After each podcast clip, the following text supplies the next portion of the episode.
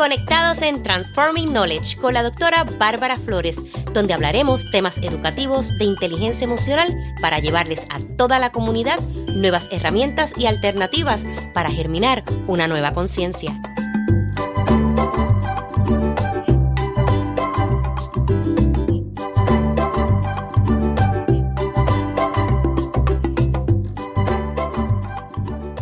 Hola, qué bueno que me acompañas en este, tu espacio Transforming Knowledge.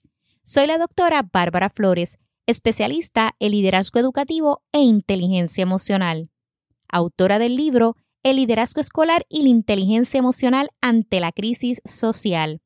En el episodio número 43, tuve la oportunidad de conversar con Ivonne Quesada sobre disciplina positiva.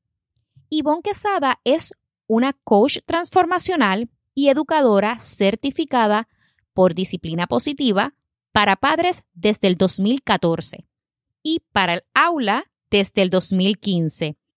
Su filosofía es que la disciplina positiva es la mejor herramienta para ser mejores padres todos los días y conectarnos emocionalmente con nuestros hijos, haciéndoles conscientes de sus errores y brindándoles oportunidades para aprender. Es la fundadora de Disciplina Positiva Puerto Rico, organización dedicada a ofrecer talleres sobre esta metodología para padres, familiares, educadores y cualquier persona que impacte en el proceso de crianza y educación de niños y adolescentes.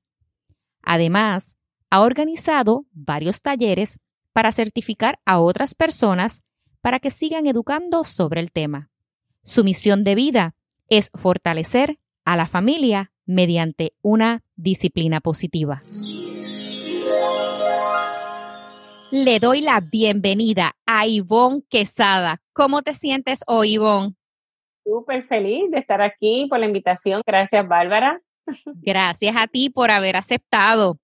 Bueno, quiero comenzar con preguntarte qué es disciplina positiva.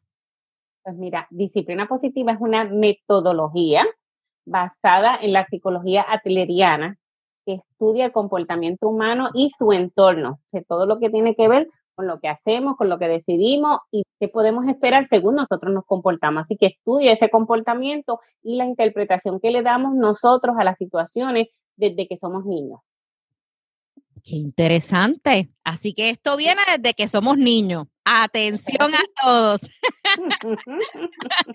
¿De dónde surge la disciplina positiva? Ya me diste un brief, pero ¿hay alguien en particular que sea sumamente importante o hay algunos otros autores, verdad, o teóricos que sean imprescindibles en lo de disciplina positiva? Así es, te voy a contar ahora. La disciplina positiva viene por Alfred Adler.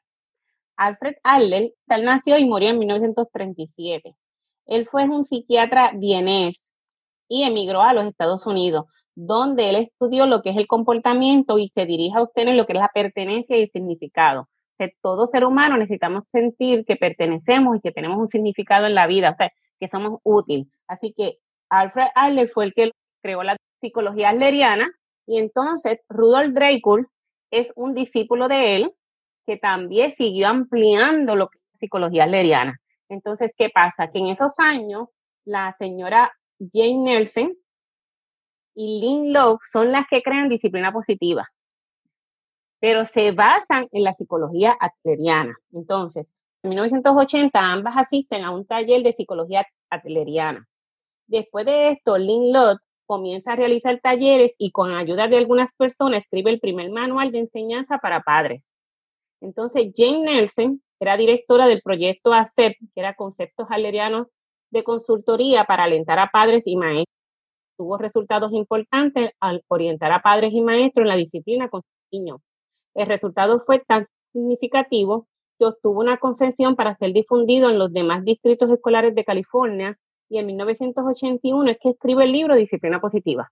Desde allá es que está ya comenzando lo que es disciplina positiva en Estados Unidos inclusive hay una asociación. esto no es algo que Ivonne se inventó, no, esto ya tiene su base desde la psicología asleriana y Adler, que fue el que fundó lo que es la psicología asleriana, era un hombre visionario, porque ya desde esa fecha él estaba hablando de la igualdad del hombre, de la mujer, de los niños, de que todos somos iguales, en el sentido de que todos merecemos el mismo respeto y dignidad, porque somos seres humanos. No se trata de que seas hombre o mujer o, un niño, que a veces, ¿verdad? Los niños siempre lo tenemos como que los adultos estamos arriba y los niños estamos abajo. Y él dice, no, vamos a trabajar las cosas que sea horizontal, todos estamos en el mismo nivel. Claro, tenemos diferentes roles, porque el rol que tiene el papá tiene una responsabilidad, pero no quita que por ese rol tú estás encima del niño, donde tú puedas humillar, donde tú puedas hacer con el niño lo que tú quieras. Así que ese respeto, él habla, mira, es horizontal, donde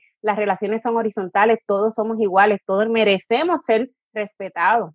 De ahí basa lo que es la disciplina positiva esto se está poniendo bien bueno, porque entonces estamos trayendo igualdad y respeto. Respeto. Eso me encanta. Y yo he leído bastante de disciplina positiva y sé que también por ahí ya mismo nos vas a hablar del amor, de cómo enseñamos con amor, pero eso vamos ya mismito. Ivonne, ¿cuáles son los principales criterios para una disciplina positiva?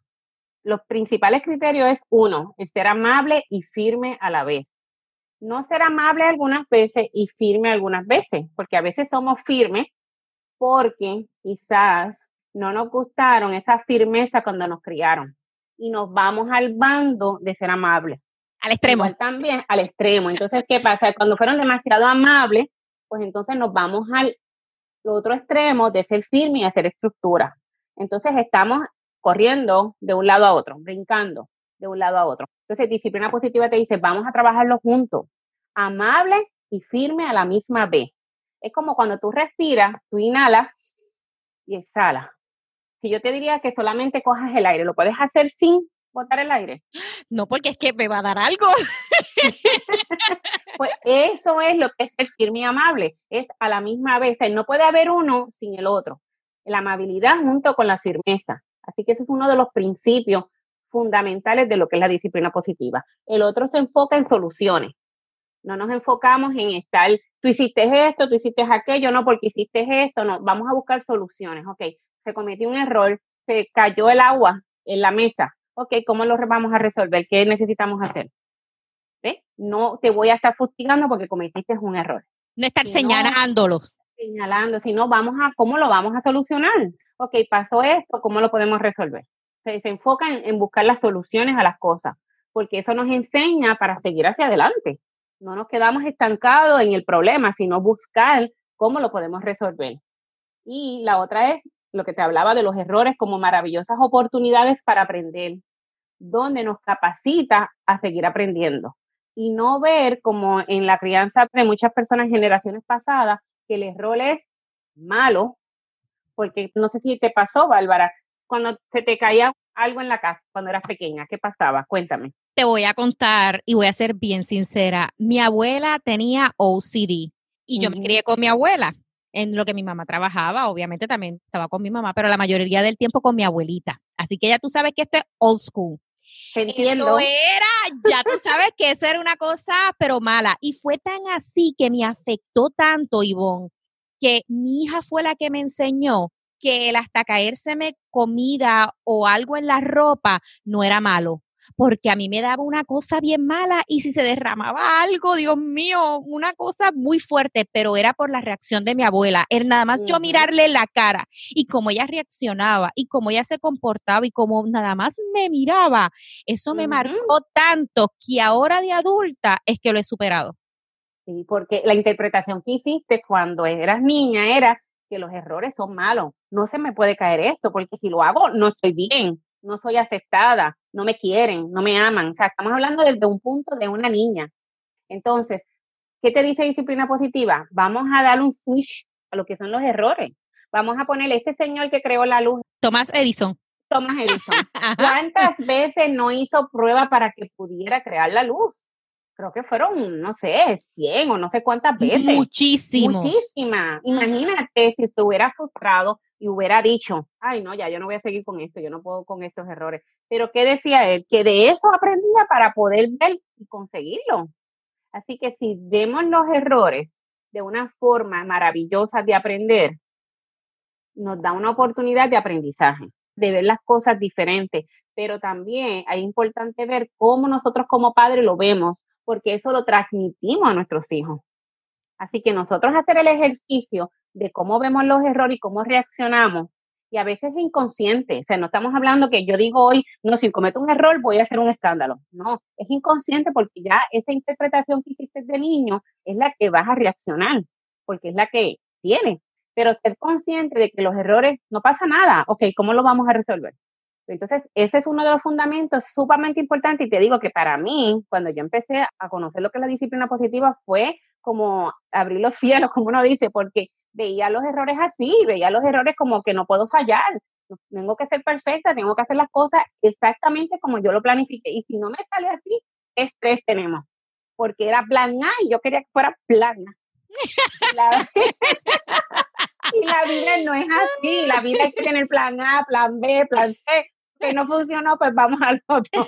Así que es un fundamento bien importante, ¿verdad? Como padre, que podamos entender que los errores son oportunidades de aprender.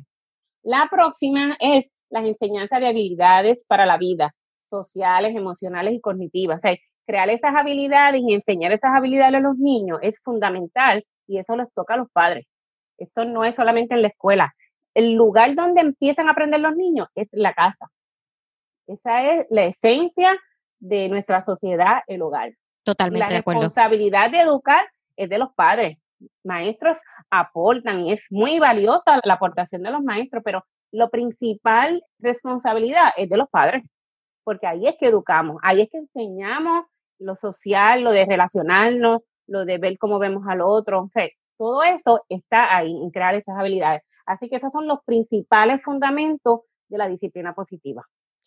Ivonne, yo estoy maravillada. Y qué bueno que tú traes todos estos puntos. Voy a enfatizar ese punto como maestra y profesora, que también le enseño a mis futuros maestros y les digo, ustedes tienen que también educar a los padres y dejarles saber, todo comienza desde la casa, esa parte social, emocional, todo comienza desde la casa. Es sumamente valioso. También el punto, y volviendo al punto de mi abuelita, me he emocionado grandemente porque ha sido así y el ver cómo mi hija me decía, no te preocupes, tranquila, porque esto lo echas a la lavadora y esto va a salir. Y si no sales, pues te compras otra. Y yo de momento como que mi cerebro hizo clic, yo sentí, de verdad, Ivonne, yo sentí el clic. Y desde ese día yo dije, ¿sabes qué? Porque yo hago tanto big deal porque se me ensucie la ropa o se me caiga algo. Así que mi hija fue esa maestra que me enseñó a que, sabes, mamá, lo aprendiste en tu crianza, pero hello, ubícate, pasa la página. Así que me encanta esta conversación, está muy buena, muy poderosa. Mira, una de las cosas que yo siempre digo es que lo que nos va a enseñar nuestros hijos no nos va a enseñar nadie más porque nadie te va a decir eso como te lo dice tu hija o tu hijo. Porque quizás tú tengas una amiga y por no hacerte sentir mal no te va a decir, pero los hijos es natural de ellos y te dicen, yo digo que Dios nos da a esos hijos para hacernos mejor versión de nosotras mismas o de nosotros mismos, ¿verdad? Y, y es hermoso, es hermoso porque ellos aprenden de nosotros y nosotros aprendemos de ellos. Es verdad, a veces yo siento que ella tiene unas flechas porque eso va directo al corazón, al corazón y el cerebro para cambiar esos comportamientos. Es como que, ¡ah! Dios mío, espérate, es verdad. no pasa nada. No pasa nada. ¿Cuál es el big deal? El mundo no se va a acabar, mamá. Así es, así es. me encanta, me encanta. Ivonne, ¿cómo puedo cambiar las conductas, entiéndase en esos comportamientos de mis hijos con disciplina positiva? Bueno, empezando con nosotros.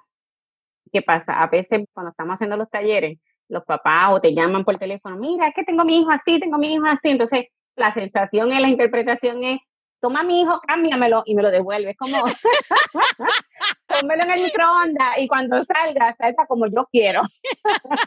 no, no es así. Padre, no es así. y no es así. Entonces, ¿qué pasa? Que todo comienza con nosotros.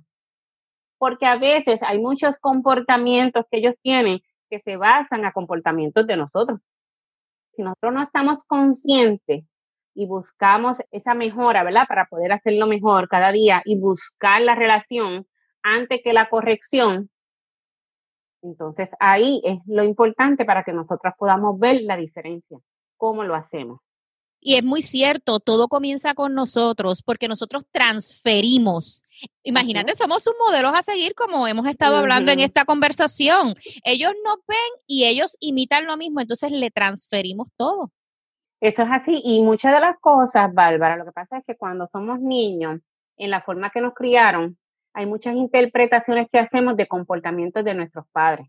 Y a base de esa interpretación que le damos, decidimos unas cosas que a veces podemos estar conscientes de adulto, pero igual también hacemos cosas inconscientes que tienen que ver con esas decisiones que tomamos de niño. Muchos factores, ¿verdad?, que hacen que tú interpretes, porque todas las situaciones te hacen una interpretación y decidir algo. Todo es así, todo va en ese círculo. La situación, lo que yo interpreto, lo que estoy pensando sobre eso, lo que estoy sintiendo sobre eso y qué decisiones tomo. Entonces ahí es que es importante ver que a veces podemos hacer cosas inconscientes. No es que tú dices este día, hoy me levanté y voy a chavar a mis hijos hoy, voy hoy a hacerle la vida. Ningún padre se levanta así, ninguno. Todos queremos lo mejor. Lo que pasa es que hay cosas que están en ti que necesitas trabajarlos, ¿ves? Buscar ese milímetro, porque no tienen que ser cambios grandes. Estamos hablando de cosas que nos damos cuenta de unas cosas y ahí podemos ir trabajando de paso a paso, como los pasos de bebé, que hoy voy a trabajar, vamos a ponerle respeto. Voy a trabajar el respeto, entonces hoy decido ser respetuosa. ¿Qué cosas tengo que hacer para ser respetuosa?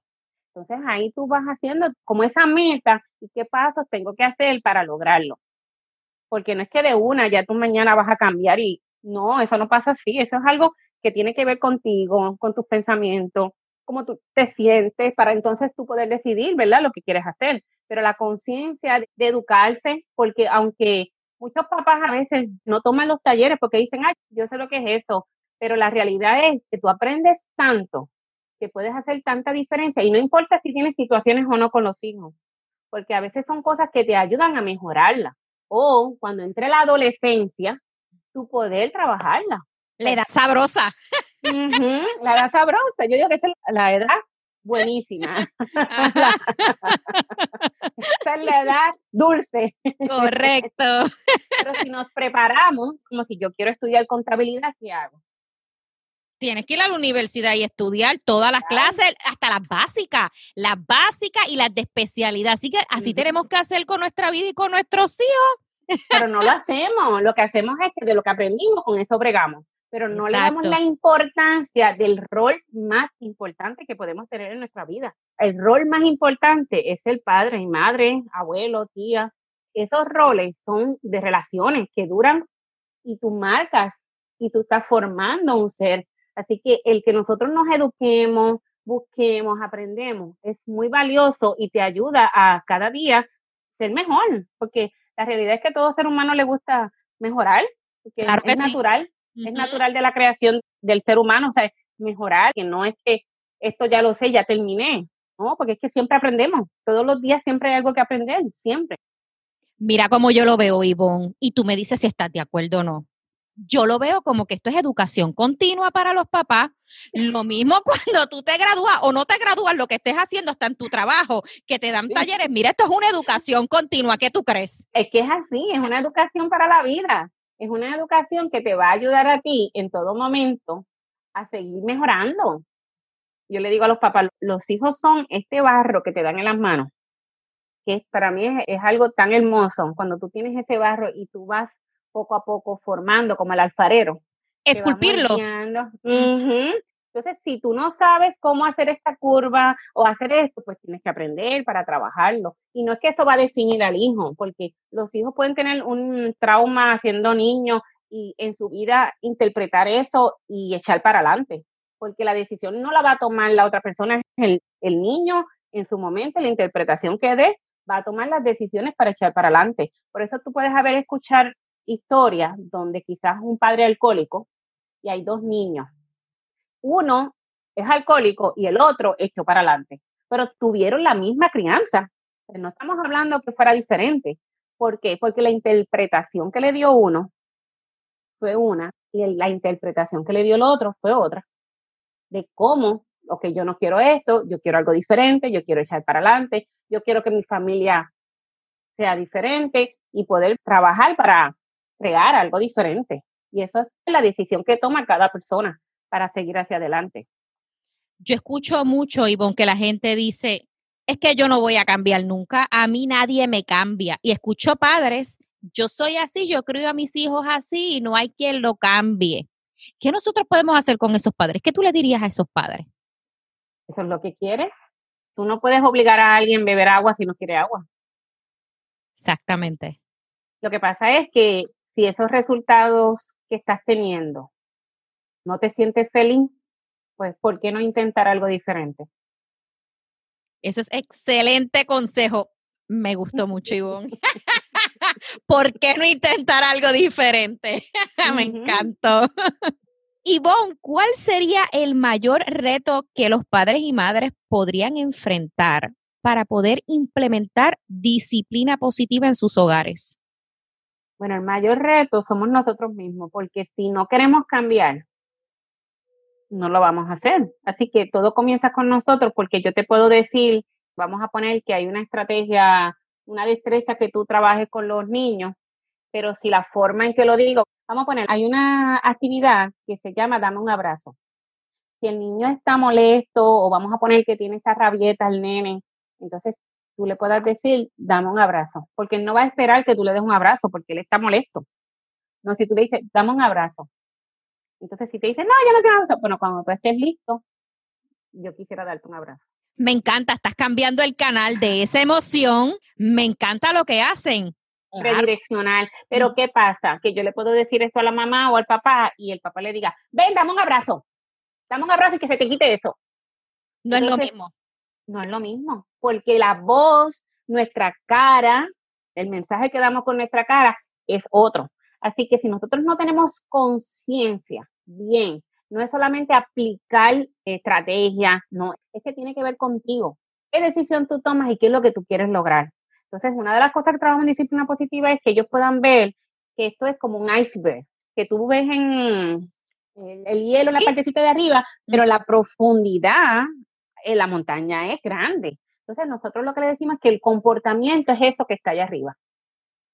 Y si tú solamente miras el comportamiento, vas a reaccionar al comportamiento a lo personal.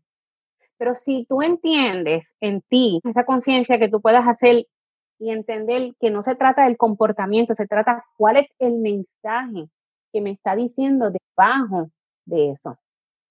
Yo no me siento que pertenezco, pueden ser significados. Yo no me siento que soy útil aquí. Yo no me siento que tú me das valor a mí como persona. Yo no siento que tú me respetas. Esos mensajes pueden estar debajo. Entonces, ¿qué pasa? Si no hay respeto, es como tú le digas a un niño, yo no quiero que tú grites. Pero, está gritando, hello. Está gritando. Entonces, ¿qué pasa?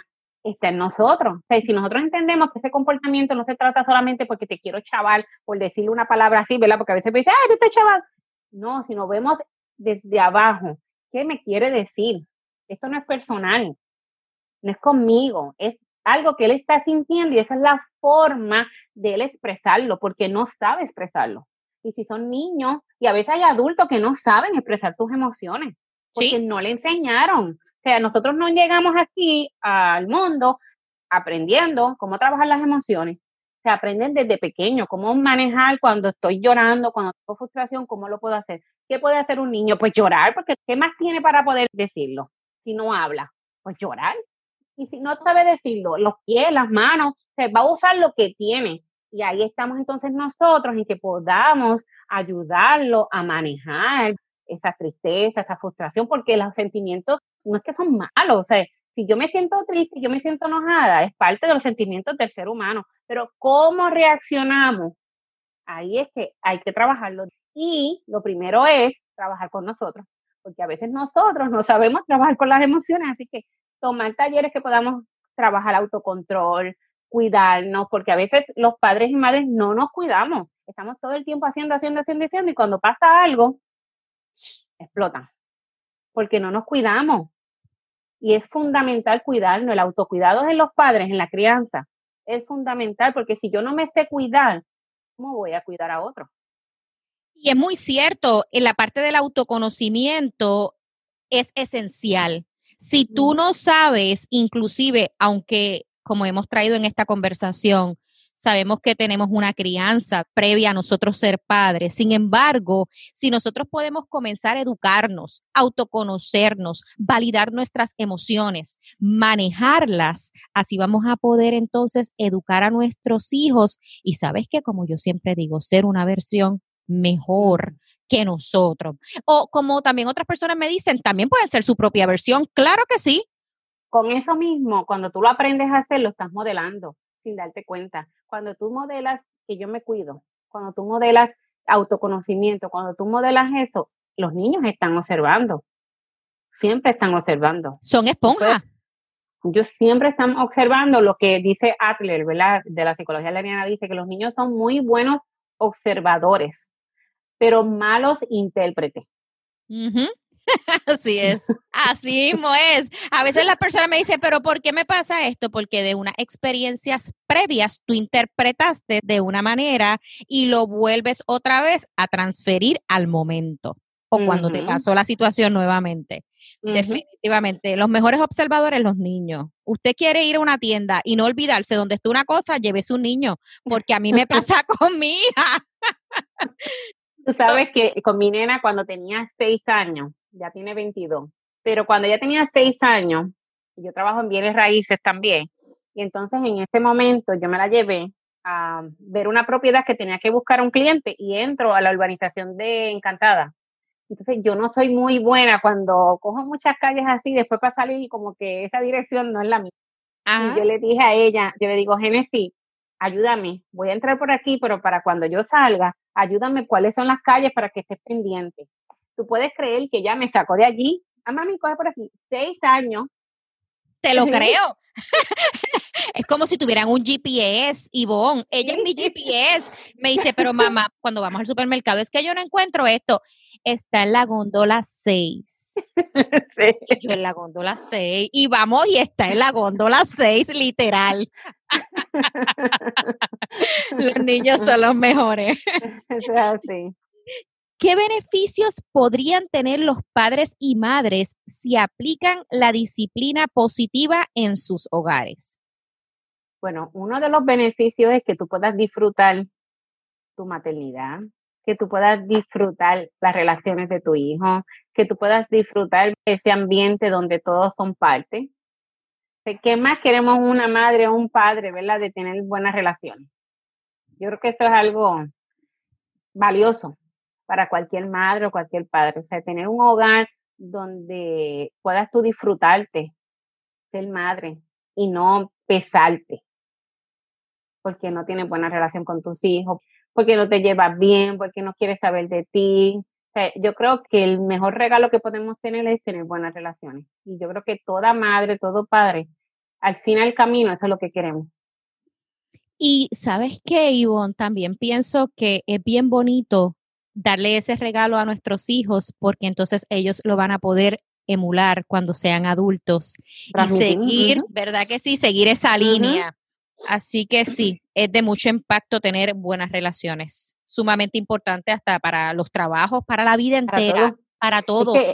Bárbara, lo que es disciplina positiva no solamente te sirve para con te sirve para con tu pareja, te sirve con las personas que tú te rodeas, los trabajos, que no es algo solamente que se limita, porque esto se trata de relaciones, de habilidades de vida, o sea, que tú lo puedes usar en cualquier entorno. Exactamente. La gente me dice, es que pues yo aprendí a relacionarme en la escuela. Oye, no, tú te aprendes a relacionar desde que tú naces.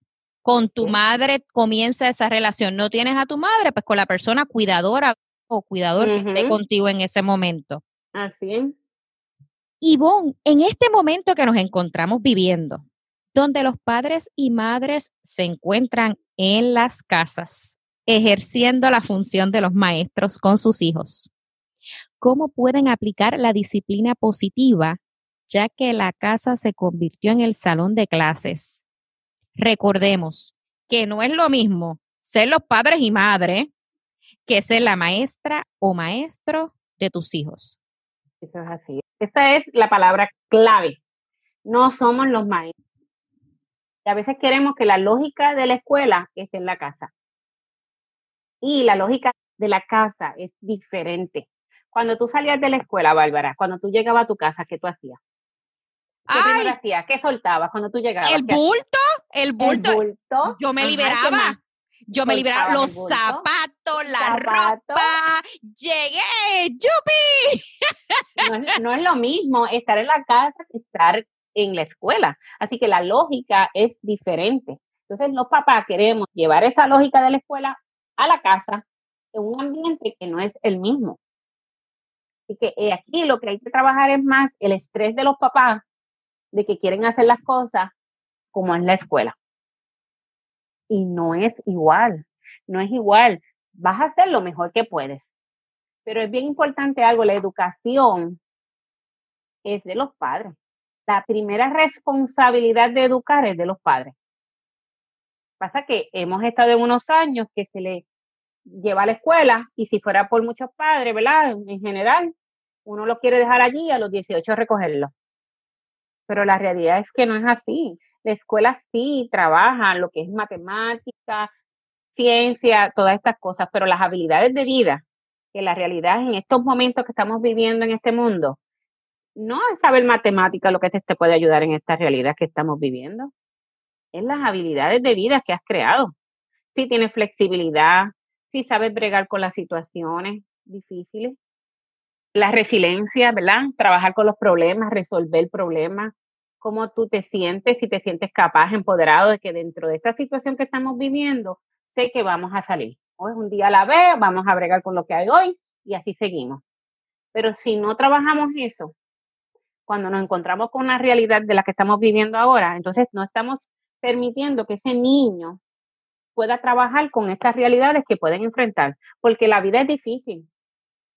Entonces la pregunta para los padres es esta, ¿tú quieres que tu hijo tenga una vida mala o difícil? ¿Cuál tú quisieras? Ve a ver, piensa en esto. ¿Tú quieres que tu hija tenga una vida mala o una vida difícil? ¿Cuál tú escogerías?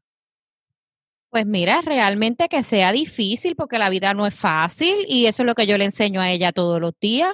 Le digo, mira, tenemos este tropiezo, ¿cómo lo vamos a resolver? Yo trabajo mucho la parte emocional con mi hija por esto mismo que tú traes, las destrezas y lo que nosotros aprendemos en la universidad, eh, inclusive cuando nos vamos a trabajar decimos, Dios mío, que mucha teoría yo aprendí, pero en la práctica es algo distinto. Distinto. Así es. Así que bueno enseñarle esa parte emocional de toma de decisiones, vínculo, esa comunicación y todo como bien tú lo traes. Así que yo le enseño a mi hija, la vida no es fácil y tú sabes que ella lo repite a sí mismo. La vida no es fácil, mamá. Hay que trabajarlo, pero ¿qué pasa Claro. cuando creamos una vida mala a nuestros hijos? ¿Qué pasa? Lo que pasa es que cuando le hacemos la vida fácil a nuestros hijos, en cuando ellos estén en la sociedad va a ser mala para ellos porque no van a saber enfrentarlo. Así que es importante como papás que permitamos que ellos tengan situaciones y que ellos la puedan resolver. No estar resolviéndole nosotros la vida. Porque si nosotros estamos cada rato, le pasó algo, ay, ¿qué te pasó? ¿qué pasó? Esa impresión hace a ellos que entonces van a decidir, ay, pues yo hago esto para que mami esté pendiente de mí. Entonces es dejarlo. Ok, te caíste, ok, ay, lo siento. Pero no hacer este show de que porque te caíste, es parte de la vida, te vas a caer. Igual te puedes levantar y seguir hacia adelante. Pero los padres a veces, y yo en un momento dado, cuando mi hija estaba pequeña, no quería que ella sufriera, yo no quería que ella pasara las cosas que yo pasé. Porque es algo natural de que uno piensa así, de que yo no quiero que mi hijo pase esto, yo no quiero que mi hijo pase aquello. Y te voy a dar una fórmula para que los padres la tengan. Si tú quieres ser el padre perfecto, ¿cuál tú crees que es la fórmula? Cuéntamela, a ver qué fórmulas ustedes aplican. No tener hijos. Detrás de esto había un chiste, yo lo sabía. Me gustó, me gustó el chiste. Entonces, en la misma línea, ¿verdad? De lo que me, me hiciste la pregunta de la función de los padres, mira, vamos a disfrutar con los niños que están en la casa, vamos a hablar, vamos a buscar soluciones, vamos a hacer rutinas donde puedan los niños participar y entonces ese entorno se pueda ver más llevadero, ¿verdad? Entre todos respetándose, pero crear rutina es importante, no, pero no es que mamá hace la rutina, esto vas a hacer a las 8, esto vas a hacer a tal hora, no, es incluirlos a ellos, ok, tenemos que hacer esto, a las 8 tú tienes que coger tu clase, yo tengo que hacer esto, ¿cómo podemos resolverlo? Entonces, ahí hacen una lluvia de ideas. Y si el niño no la dice, tú puedes decir, ¿y qué tal esto? ¿Qué tal que te laves las bocas? Vamos a poner que no dijo que se lavara la boca. ¿Qué tal lavarnos las bocas? Entonces ahí se añaden todas y entonces se ponen en orden. ¿Qué tú crees que va primero? Nosotros vamos a tener un taller de lo que son las rutinas. 24 de septiembre. de las rutinas. ¿Por qué? Queremos traerlo solamente de rutinas porque es un valor que le podemos dar a los padres para que ellos puedan trabajar en el hogar dentro de esta situación que estamos, que están todos en la casa, de trabajar esa rutina. Crear esa rutina. Entonces en el hogar, llevarlo, no es la escuela, vas a hacer lo mejor que puedes. Y si no hay internet, hablar con la maestra, mira, no hubo internet, envíame las tareas para que entonces el niño la pueda hacer y darle ese espacio para que él la pueda hacer. Tenemos que negociar. Estamos en un momento de negociación, pero total. Pero si nos da el estrés de que queremos ser la maestra porque tiene que sacar A, porque tiene que esto, porque tiene que hacer lo otro, entonces el niño nada más se va a enfocar en sacar A y no va a disfrutar las cosas en la vida porque solamente va a estar atento a los resultados, no al proceso. Y si tú no disfrutas el proceso, si tú sacaste muchas mamás pueden decir, ay, sacaste A, qué bueno, te voy a dar un regalo. Y el nene, pues saqué A y tengo un regalo. Pero si tú le preguntas, cuéntame, ¿cómo lo lograste? ¿Qué hiciste? Pues mira, mami, este, tuve que hacer este trabajo, me amanecí, hice esto, y te cuenta el proceso. Entonces aquí no se trata de la nota, aquí se trata del proceso de lo que aprendimos. Entonces, llevar a los padres a tener esa conciencia de que no es el resultado, sino es el proceso, validar ese resultado, ese proceso ayuda a alentarlos a que ellos son capaces. Un examen sacó 50. Wow, sí, sacaste 50, lo que te falta es 50 más para poder conseguirlo. No es que se acabó el mundo. Y es como bien tú traes, es ¿cómo lo hiciste? Pues tú sabes lo que yo ahora de adulta le contestaría a mi mamá si me llegase a preguntar cuando sacaba buenas notas, yo le contestaría con mucho estrés, con mucha ansiedad. Esa sería mi contestación. Exactamente. Sí, porque estabas en lo que ella quería, que era que sacaras Entonces te daba estrés a ti porque no lo estabas disfrutando. Entonces eso trae también en los niños el embotellamiento. No aprenden. Lo que quieren es embotellarse todo para sacar buena nota y ya, cumplí eso. Y esa no es la idea, la idea es que disfrutemos, que estamos aprendiendo de qué es la vida, o sea, todas esas cosas. Hay cosas más importantes que sacar a en la vida, definitivamente. Yo escucho a las madres, pero es que él tiene que sacar perfecto porque ese GPA tiene que estar perfecto cuando llegue para la universidad. Mire, vamos a ir poco a poco, cada cual, ¿verdad? Aprende de manera diferente, Así que es muy importante Tú sabes que mi esposo dice, cuando a ti te van a buscar un trabajo, no te piden las notas. exactamente, exactamente. Lo que ahorita yo te conversaba. Caramba, tú que te matas ahí en esa universidad, Dios mío, Señor, y tú aprendes esto, lo otro, y tú dices, espérate, que tengo que tener unas buenas notas, porque cuando, pero es que no te pide la transcripción de crédito cuando tú vas a una entrevista de trabajo. Yo estoy totalmente de acuerdo con él. Aunque voy a hacer aclaración, he escuchado, nunca me ha sucedido a mí, pero he escuchado de trabajos que han pedido hasta transcripción de crédito y yo digo, pero para, y a veces son mm. puestos así muy importantes de empresa, me imagino yo, porque nunca me ha pasado, es lo que me han contado. A mí no, a mí no me ha pasado tampoco, pero sí te puedo decir que nos podemos poner a pensar en nuestro grado, ¿verdad? Cuando estábamos estudiando, habían siempre lo que le decían los estofones, los que más sabían. Ajá. a ver si tú te puedes analizar en tu clase graduanda, vamos a poner los que eran más estofones y no necesariamente tuvieron éxito en la vida.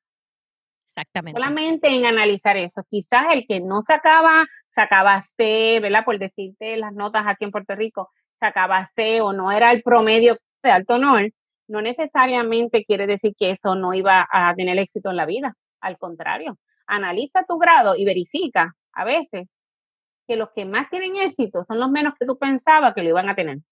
Así mismo es cuando yo miro mi clase graduanda, así mismo. Yo digo, wow, mira, ay, Dios mío, fulana, fulano, ¿qué pasó aquí? Porque la sociedad nos lleva a que el que saca es el que va a triunfar. Y no es así necesariamente. Y no estoy diciendo que no porque tengas A no va a triunfar, porque sí se puede dar. Pero eso no es lo que va a llevar a que una persona pueda seguir emprendiendo o haciendo muchas cosas o, o lo que decide hacer está bien, pero no determina que una persona va a ser feliz o va a completar todo lo que quiere por tener A. Eso no es un absoluto. Ivonne, ¿qué herramientas que promueve la disciplina positiva tú nos puedes dar? Bueno, mira, está el autocuidado, como te dije. Conocernos, conocer nuestros cerebros, ¿verdad? De cómo funciona. Es importante porque te va a ayudar a ti a entender que necesitas cuando estás en el momento de enojo tener ese tiempo especial.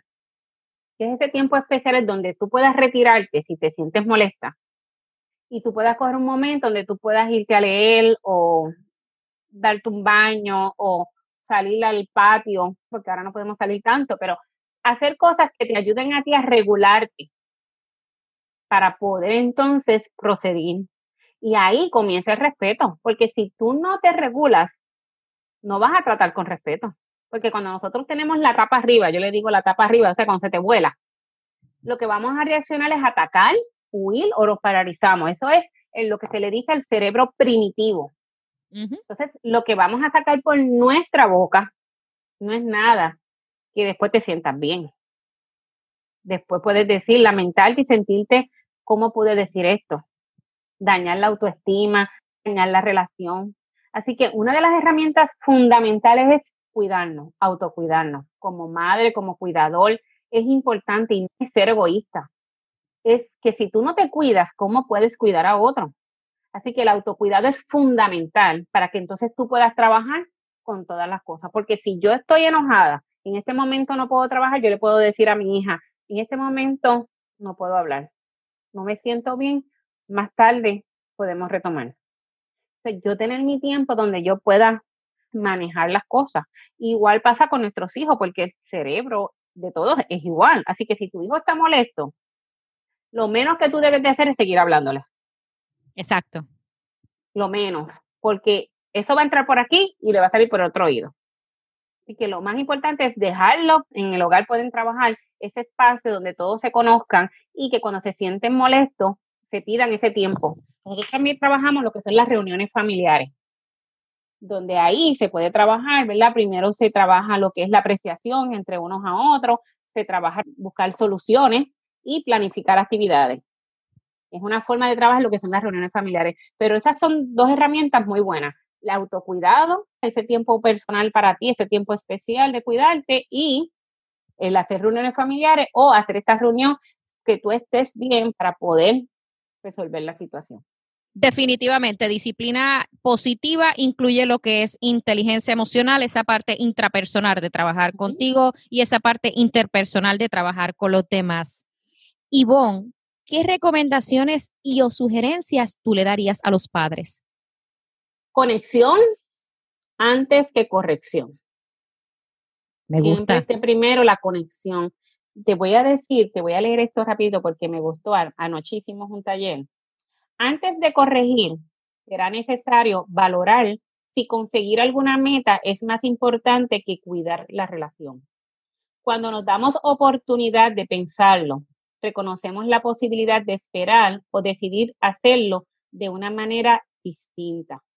Podrás encontrar que tu poder radica en elegir lo que sí deseas hacer y que te permite sentirte bien contigo mismo. Qué poderosas esas palabras, Ivonne.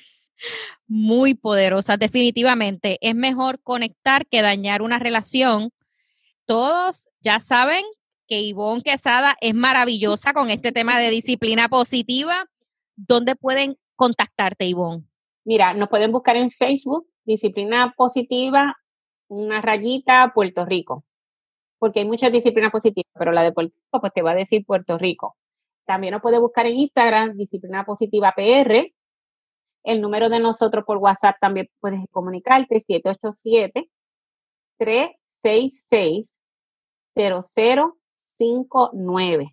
El primero de octubre comenzamos un taller de seis sesiones.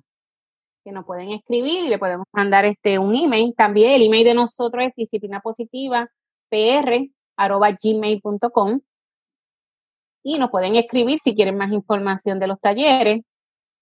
Es importante aprender, conocer, buscar opciones, qué cosas me pueden ayudar. Mira, tuvimos una mamá en la sesión que terminamos ya la semana pasada y esa mamá tiene un bebé de tres años. Y sus palabras fueron que para tú tomar los talleres no necesariamente tienes que tener problemas con tus hijos. Y muchos papás esperan tener situaciones para entonces buscar ayuda. Y la prevención, el educarnos es tan importante antes de tener situaciones. Si tú estudias para lo como dijimos ahorita de contabilidad, antes de tú resolver esos problemas de contabilidad que te van a dar, tú estás estudiando, porque te van a enfrentar con números que quizás tú no entiendas unas cosas, pero ese estudio, lo que estás haciendo, te va a ayudar entonces en ese momento cuando se te presenten, poder resolverlo.